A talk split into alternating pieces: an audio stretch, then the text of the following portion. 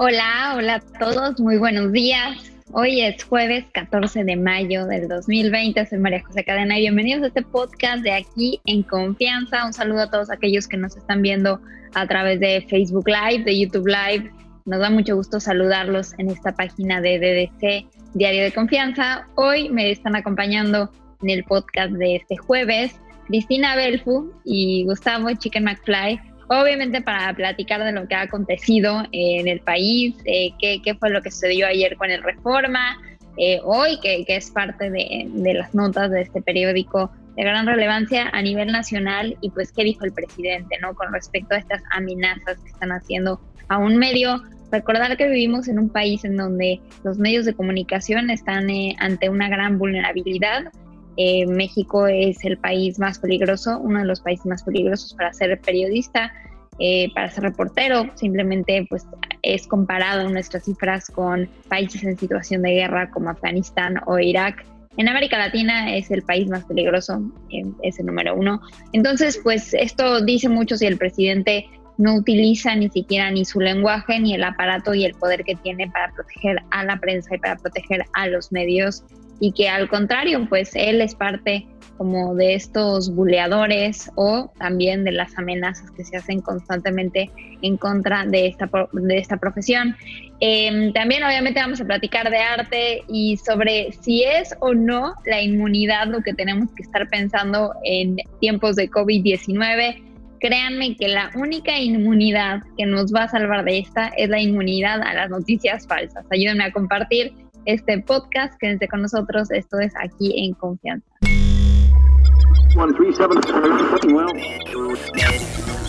Esto es Aquí en Confianza. Soy María José Cadena. Máximo. Soy Amado Avendaño. Gustavo Ramírez. Yo soy Alejandro Rodríguez. Y aquí hablamos de todo. De todo. Cuestionamos todo. Te contamos lo que necesitas saber para iniciar tu día. Piensa. Opina. Lanza una crítica. Quédate con nosotros. Aquí en, confianza. Hashtag confianza. Hey guys, does anyone want a key lime pie yogurt? Is that a no? Yogurt didn't win wars. Meat did. Choose the original protein. Jack Link's Beef Bars. Muchísimas gracias a nuestro patrocinador Jack Links por hacer posible este podcast. Jack Links, el snack de proteína que necesitas durante esta contingencia lo pueden comprar en el 7-Eleven, Amazon México y pedirlo por Rappi para que llegue hasta su casa. Jack Links, alimenta tu lado salvaje durante esta contingencia. Muchas gracias. Buenos días, ¿cómo están? Cristina, Chicken, ¿cómo los trata esta semana? Yo, hola Majo, hola Chicken. Pues bueno, aquí seguimos eh, tratando de ser creativos, de no perder el buen ánimo y tampoco de relajar las medidas, porque hay que recordar que nosotros no somos Europa y aunque ya estamos eh, sintiendo el contagio de optimismo porque se están reabriendo eh, las actividades colectivas en, en, países europeos, no quiere decir que sea la situación en México. Así que si tienen ustedes los que nos están eh, viendo en este momento la posibilidad de quedarse en casa, háganlo, háganlo. Todavía estamos en momentos difíciles. Pues acá bien, Majo, eh, igual este, padeciendo ya un poco el encierro, este, hay, un cansancio físico, hay un cansancio mental, pero pues intentando ahí suplirlo con, con, bailes, con algo, porque este, la actividad física como que me, me, pegó mucho, ¿no? No poder hacer actividad física, pero estamos viendo cómo superarlo, pero bien. Yo creo que a ti y a todos, ¿eh? Y creo que es importante comentarlo y como compartirlo, ¿no? Ya sea en este espacio o con nuestras, nuestros seres queridos, con nuestras familias, con nuestros amigos, que a veces pues la, es normal que sentirnos rebasados. No, más bien, no es normal sentirnos rebasados, pero creo, creo que dado las circunstancias, es algo que puede pasar constantemente. Eh, oigan, nada más para hablar de esto, porque es trending topic y ya la Organización Mundial de la Salud y Suecia ya desmintieron esto, que es una fake news tremenda. Eh, y me decía, Cristina, no tengo idea de qué estás hablando. Y créenme, Cristina, que me da mucho gusto que no lo sepas. me da mucho gusto que no lo sepas. Eso, eso dice mucho de, de que estás curando tu información, pero eh, esto surgió en Twitter. A mí me llegó en Twitter y luego eh, personas cercanas me mandaron esto y me dijeron como es una locura, ¿por qué están haciendo estas personas esta tontería? Eh, no sé si sea verdad o no, pero surgió como una, como un, un video que están grabando una nota de voz en WhatsApp en el cual una chava en la Ciudad de México está invitando a otra persona eh, a atender a esta fiesta que ellos supuestamente están tomando que sus fuentes son la OMS y que quieren crear esta inmunidad colectiva. Es decir, tú vas a una fiesta que aparte te van a cobrar y todo y que van a ir puras personas contagiadas. Entonces, están invitando a que vayan a esta fiesta y que todos se contagien para que nos volvamos inmunes. No nada más es una estupidez y es algo ilegal porque en estos momentos no se deben de hacer fiestas, no se deben de hacer reuniones de más de 50 personas. 50 personas es una fiesta, entonces de verdad, híjole, mantengan distancia social. Yo no sé si esto sea verdad o no, eh, pero creo que tenemos las suficientes herramientas, especialmente en las redes sociales, para no creer todo lo que leemos. Ya sea que esto pudo haber sido una muy mala broma o algo y normalmente no me tomaría el tiempo en este podcast como para hablar de este tipo de situaciones, pero creo que dadas las circunstancias y dadas eh, las circunstancias de, rapidez de información con la que vivimos todos los días, eh, sí es importante recordar que hasta el momento nadie que sea razonable, ningún experto, ningún científico, ningún doctor, eh, ha recomendado que esto sea una forma para combatir el, el virus, ¿no? El COVID-19 esta idea de que mientras más nos contagiemos vamos a ser inmunes, realmente está muy alejada de la realidad y podrían eh, causar tragedias eh, y podrían ponerse en peligro. Entonces, si alguien por algún momento pensó que esto era real o que podía ser,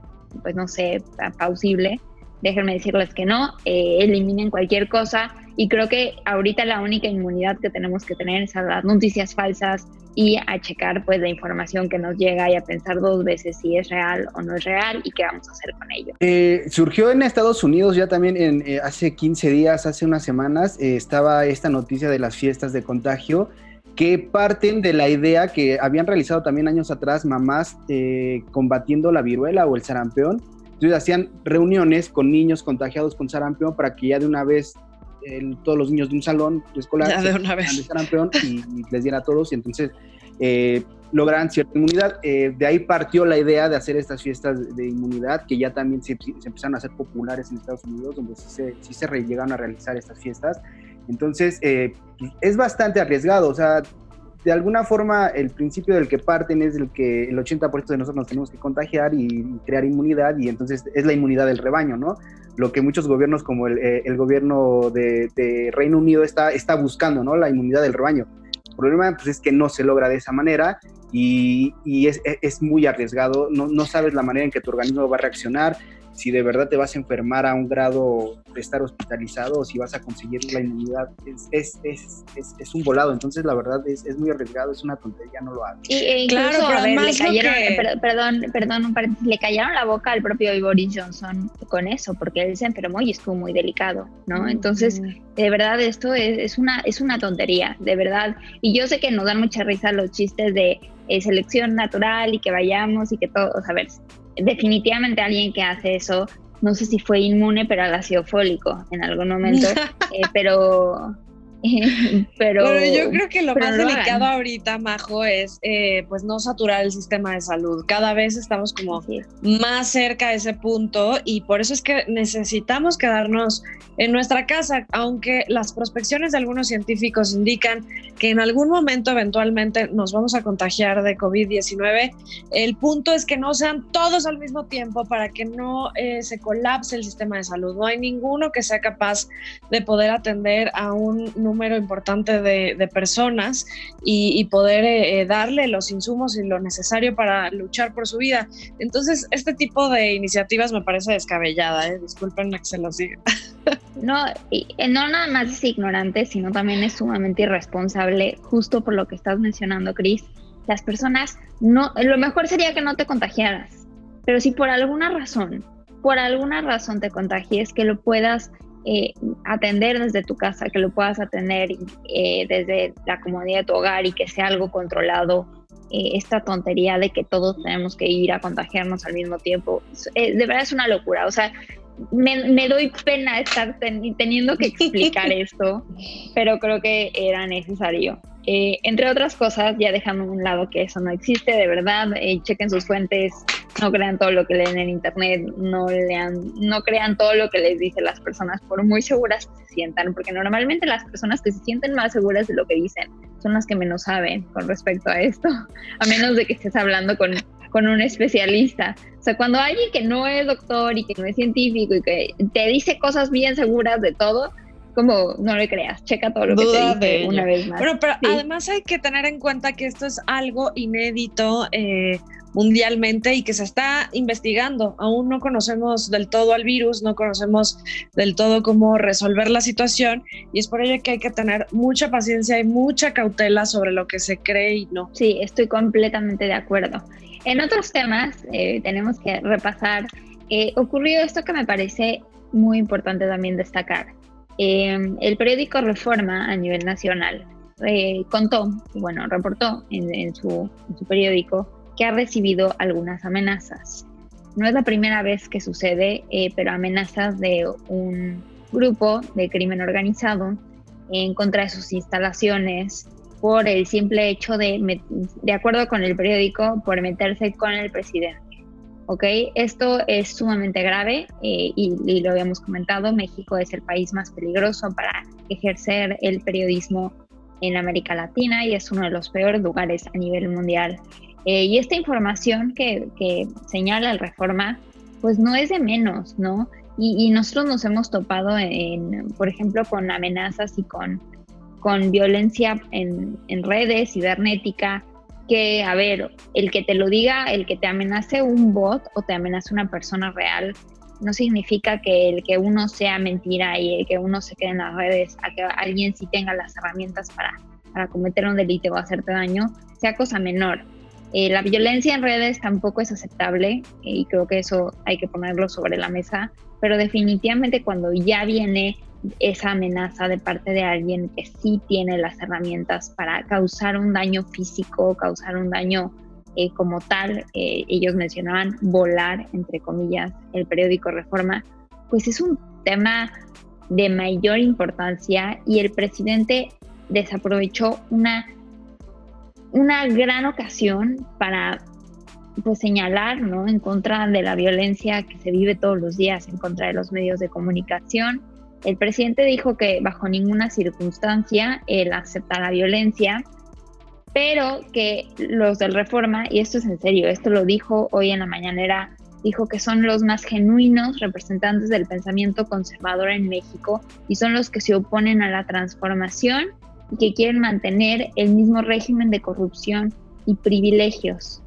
O sea, si estás viendo que sí hay una amenaza real y que están diciéndole esto en medio y te están pidiendo a ti como jefe de Estado que pongas algo o que emitas alguna postura que podría ser muy democrática y muy sencilla. Aquí estamos en contra de la violencia, procedemos e, e instamos a que se investigue estas amenazas. Ahí tú pudieras haber quedado. Pero si el presidente dice eso a medias y luego dice, sí, pero es que ellos son parte de ese régimen que no quiere que cambien y son los genuinos. Entonces, estás abriendo la puerta a que, a que sean permitidas estas acciones. Gus. La de hoy fue una de las mañaneras eh, más asquerosas, de verdad, yo no la terminé de ver, eh, pocos minutos después de lo que dijo sobre reforma, no porque defienda reforma, no porque me, me identifique con reforma, la verdad eh, me parece que es esta dicotomía del presidente en que todos son blancos o todos son negros y si no estás conmigo estás en mi contra, me parece que sigue permeando el ambiente, sigue permitiendo eh, los ataques, eh, la falta de, claridad en el pensamiento, ¿no? Eh, re, reducir el pensamiento a, a, estás con AMLO o estás en contra de AMLO, si no estás en la pobreza extrema eres fifí.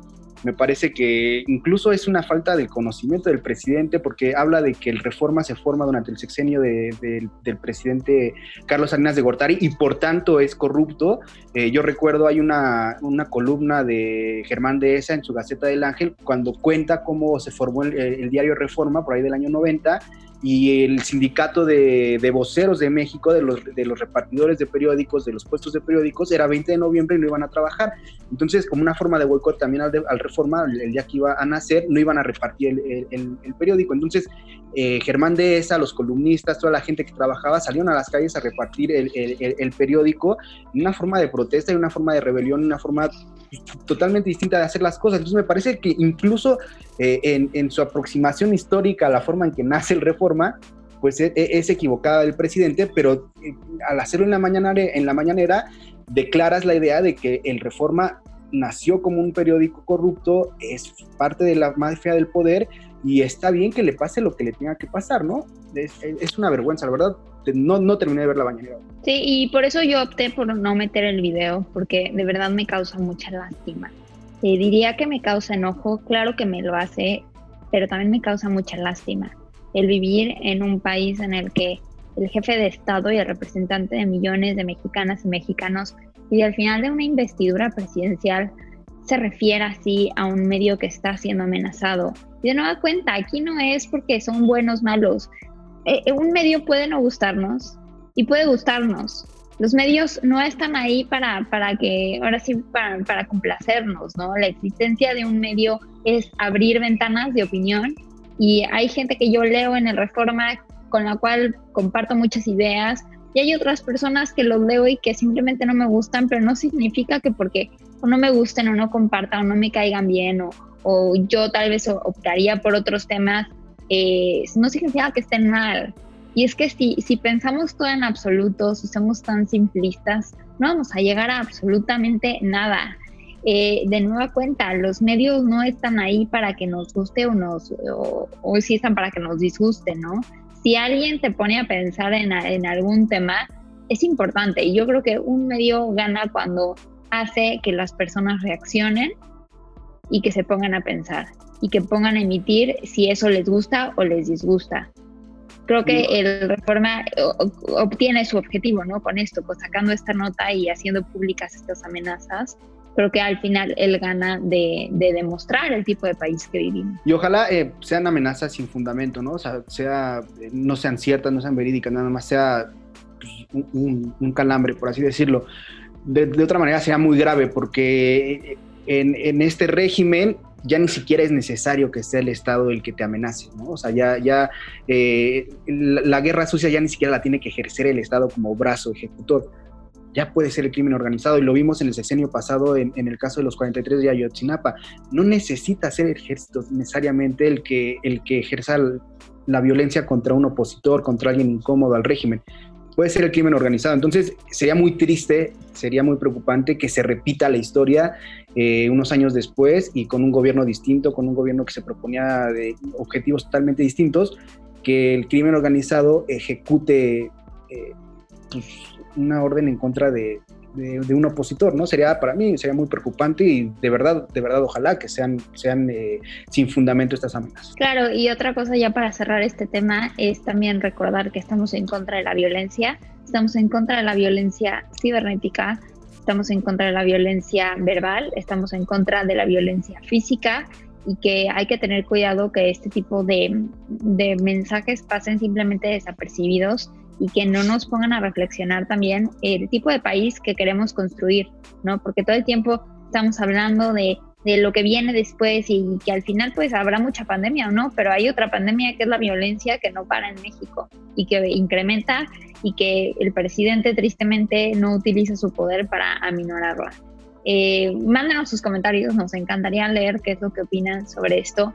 Por cierto, ayer tuvimos una una mesa de debate maravillosa, una mesa de confianza que traíamos muchas ganas de hacerlo desde hace mucho tiempo, antes de la pandemia, y que pues al final decidimos porque no podemos estar esperándonos a, a que y a que llegue, más bien no voy a decir regrese la normalidad, que llegue esta nueva normalidad, esta nueva normalidad pues ya está aquí y, y hemos salido muy bien a flote estas últimas semanas. Entonces, pues los invito a que lo chequen todos los miércoles a las 5 de la tarde, esta mesa de confianza. Hablamos sobre militarización, hablamos sobre qué sigue para México, sobre las técnicas de comunicación que nos gusten o no, pero que a veces al presidente le funcionan.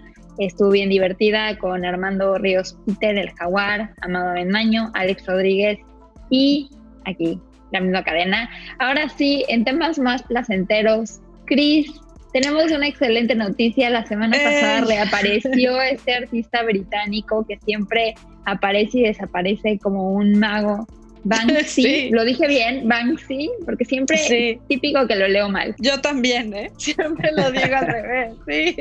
Pero bueno, esto es parte de la magia, un personaje que, que es muy interesante porque todos sabemos quién es, pero nadie lo ha visto. Esto es como, como esta formación de un artista que no sabemos si es uno o un colectivo o varios, o es músico o es rockero, es, o sea, se ha generado todo un mito alrededor de Banksy y bueno, pues resulta que la semana pasada y ya desde que inició el confinamiento y la pandemia, él se hizo presente. La primera obra que, eh, que manifestó fue una obra en su casa y se trata del baño con eh, algunas intervenciones con ratitas corriendo por todo el baño, eh, su baño personal, su baño íntimo y entonces esto lo subió a su Instagram. Es interesante porque los certificados de autenticidad de este artista son emitidos por él en su Instagram, o sea, podemos saber que, que es él el que, el que lo hizo gracias a que lo publica al Instagram. Y esta es eh, pues una, una nueva intervención que tiene que ver con su apoyo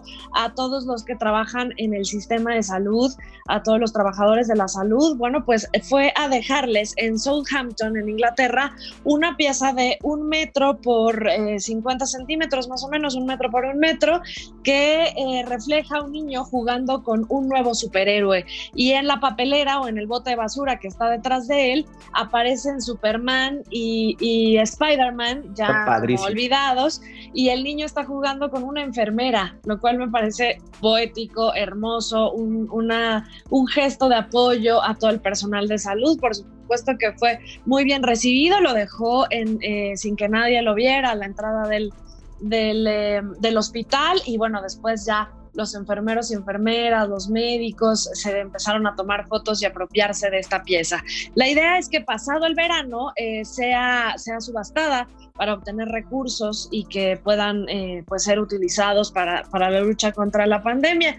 Eh, recordemos que, Banksy es uno de los artistas mejor cotizados en el mercado del arte, así que no solo fue un cariño al alma el decirle a las enfermeras que son nuestras nuevas heroínas porque así lo es, sino eh, también pues un apoyo económico importante para este hospital de Southampton que ahora mismo tiene bueno su cuadro en la sala de espera donde toda la gente puede eh, pues conectarse con esta idea y sentirse quizá un poco mejor desde lo simbólico y desde lo espiritual. ¿Qué les parece? ¿Les gusta?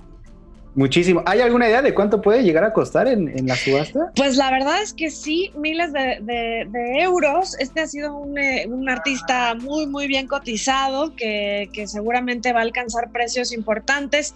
Eh, pues será entre 58 mil euros más o menos lo que cueste esta, esta pieza. Eh, no se sabe bien si, si va a llegar a ese punto o puede superarlo, porque esto, esto depende un poco de la demanda del mercado y de la importancia de la pieza, que yo creo que que hoy por hoy es, es un registro de lo que estamos sintiendo y un apoyo muy importante para los, para los, los, eh, eh, enfermeros y enfermeras, los médicos, el personal médico que está al frente de la pandemia. Y bueno, pues eso en torno a Banksy que, que nos hace siempre el día y que siempre aparece ahí disruptivo. Eh, es una de las primeras veces, estas dos obras que les acabo de mostrar, en que él eh, se aleja un poco del tema político, siempre está relacionado con, con la rebeldía, con, con eh, cuestionar el sistema predominante y bueno, en este momento va hacia la solidaridad con eh, el sistema de salud. Por otra parte, no, pero, les quiero pero, comentar... pero voy a hacer, per, perdón, Cris, pero creo sí. que de todas formas, aunque se aleje de la política, sigue siendo un posicionamiento político. ¿Por qué? Porque si, hay, si un sector ha sido bastante castigado en los intereses políticos, siempre ha sido la salud, ¿no? Entonces, qué, qué maravilla que al final un artista de esta importancia que, que está vivo y que sigue produciendo, pues sea un reflejo, ¿no? Imagínense en 15, 20 años cuando vean qué, qué cuadro sacó Banksy, Banksy el, en el 2020 y vean esta, este cuadro de un niño jugando con una enfermera y dejando atrás los superhéroes, eh, superhéroes famosos como Spider-Man o Batman, creo que también es un reflejo y también incluso una provocación, ¿no? Sí, sin duda, yo creo que siempre ha estado relacionado con, con, eh, con dar visibilidad a las personas vulnerables, ¿no? Ha sido en distintos momentos de su, de su carrera artística, pues ha mostrado a estos personajes vulnerables y hoy, por desgracia, son, son los superhéroes los que están de pronto en el foco de, las agresiones, que es intolerable. Y no solo aquí en México, ¿no? En todo el mundo ellos están en una, posición bastante delicada por estar tan cerca de la posibilidad de contagio, por no contar con los elementos para hacer su trabajo, por eh, ser discriminados, por ellos mismos eh, aislarse para no no correr el riesgo de contagiar a sus seres queridos. Entonces, claro que está en un momento complicado y requieren de todo nuestro apoyo y yo creo que un artista como este siempre sabe dónde está la sensibilidad y dónde está el punto a resaltar, ¿no? Dar visibilidad a un hecho social, ha sido como, como su línea discursiva de Banksy. Así que es, es alguien que hay que seguirle el paso, no sabemos quién es, hay que investigar. Solo un periodista de Guardian eh, ha estado eh, frente a él y solo lo describe como un hombre que asistió a la entrevista con jeans y un arete de plata en la oreja. No sabemos nada más de él, ni qué edad tiene, ni cómo luce, ni qué, quién es, ¿no? Hay otros que consideran que incluso eh, podrían ser varias personas, porque algunas de las obras han surgido casi simultáneas en distintas partes del mundo. Entonces, no sabemos. Vamos a, a ver si un día se revela este misterio, que el arte siempre está como relacionado con el misterio, Majo. Como el, como el mito de varias personas de William Shakespeare, que eso podemos platicarlo un día, que, que muchos aseguran que, que, William Shakespeare fueron varios artistas que sí. utilizaron este seudónimo. En fin, pero ¿qué, ¿qué, más tenemos, Cris, hoy? Fíjate que ya están reabriéndose los museos en Europa. Eh, Alemania es uno de los países que la semana pasada inició esta reapertura de los recintos culturales. España inicia la próxima semana. Y bueno, pues la situación es nueva, pues no se va a poder eh, entrar a las salas eh, por más de 10 personas, solo cada 10 personas van a poder entrar. Eh, hay una situación mucho más, eh, como más precisa respecto a las reservas, todo se va a hacer vía internet, reservando un horario específico para poder ingresar y nadie puede entrar sin cubrebocas. Estas son las nuevas reglas para poder disfrutar de los museos, que bueno, la verdad es que es interesante decir que el sistema político y público alemán ha decidido entregar apoyo de hasta 50 mil euros para que los museos puedan reabrir con esta nueva normalidad y con estas nuevas normas y tengan apoyo para poder eh, echarlos a andar de nuevo. Hay varios museos, especialmente los museos privados en Alemania, que sí viven del boletaje. Eh, no, no es así en todas partes del mundo. En México no, no es así. Los museos no viven del boletaje, pero en Alemania sí hay algunos que sí, que sí se van a ver afectados económicamente porque, pues bueno, no se van a emitir el mismo número de, boletos para la entrada. Eh, bueno, pues hay que, hay que acatar estas nuevas normas, pero ya está abriéndose de nuevo los recintos culturales que son un aliciente para el alma y que ya nos permiten eh, pues entrar de nuevo en, en acción, ¿no? Lo que es interesante decir es que ninguna de las actividades educativas va a estar por el momento disponible. Estas actividades tienen que ver con eh, talleres artísticos, con talleres para niños, eh, por ejemplo, visitas guiadas o mediaciones en las salas. Esas no están disponibles, así que va a ser un poco como en silencio, un poco más discreto, de 10 en 10 y con tapabocas. Pues no está tan mal, ¿no? Ya nada más que esperar que nueve personas se tomen fotos frente a los cuadros para que la puedas disfrutar, ¿no? O sea, sí. Eso sí, creo que va, a ser una experiencia diferente.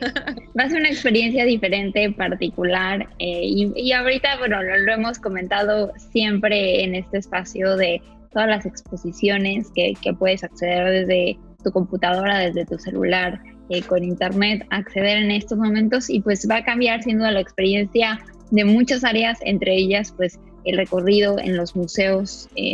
Lástima a aquellos que van a necesitar un apoyo económico mucho mayor y eso también va a ser un gran reto, pero sobre todo aquellos que pueden sobrevivir sin, sin ese boletaje, eh, va a ser una experiencia incluso mucho más hay que exclusiva.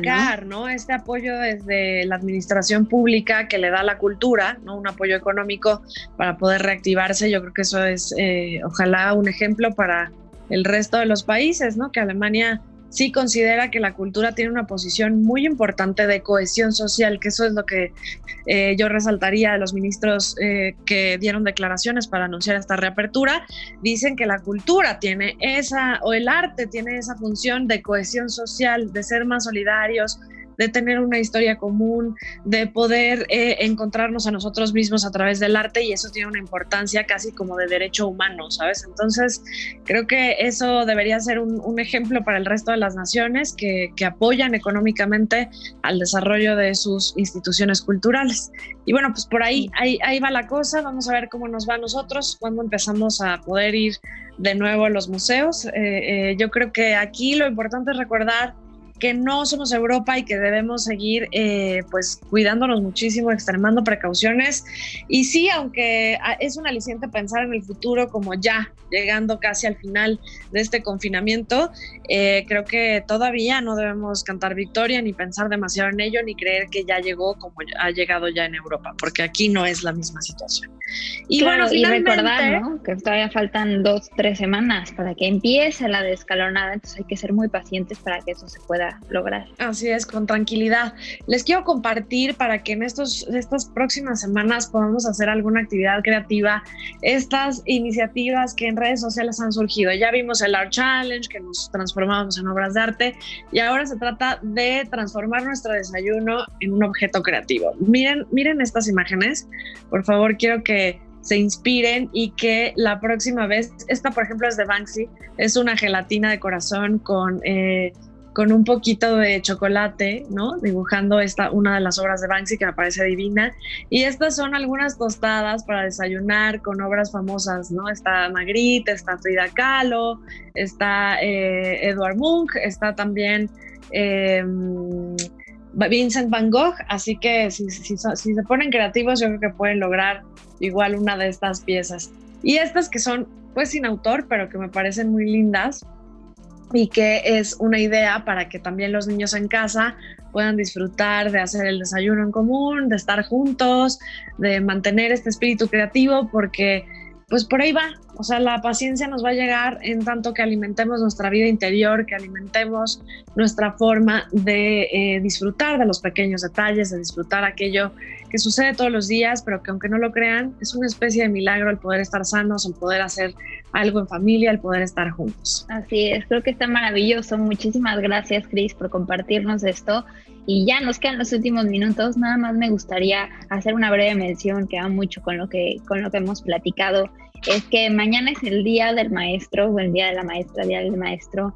Eh, y también, pues, muchas veces he escuchado como quejas y yo entiendo que las decisiones de la Secretaría de Educación Pública a nivel federal a veces están muy desapegadas de la realidad, ¿no? Todos estos programas para, eh, para aprender desde casa, para utilizar la televisión, la radio o en su momento, o si tienen acceso al Internet, pues sí, es una forma de, de atender, atenernos a las circunstancias, pero también pues ha creado una gran brecha educativa y quienes están también dando un gran esfuerzo son todas esas maestras, todos estos profesores que pues se han visto de un momento para otro teniendo que buscar diferentes herramientas y de verdad con una gran labor, pasión y paciencia también para dar clases en línea, para buscar formas, muchos de ellos en nuestro país eh, utilizar una computadora, pero, pero utilizar herramientas así, pues es también innovarse, ¿no? Y es un reto y otra cosa, no nada más a los docentes, al personal docente, sino también a los padres de familia, madres de familia, que también se han visto en un reto.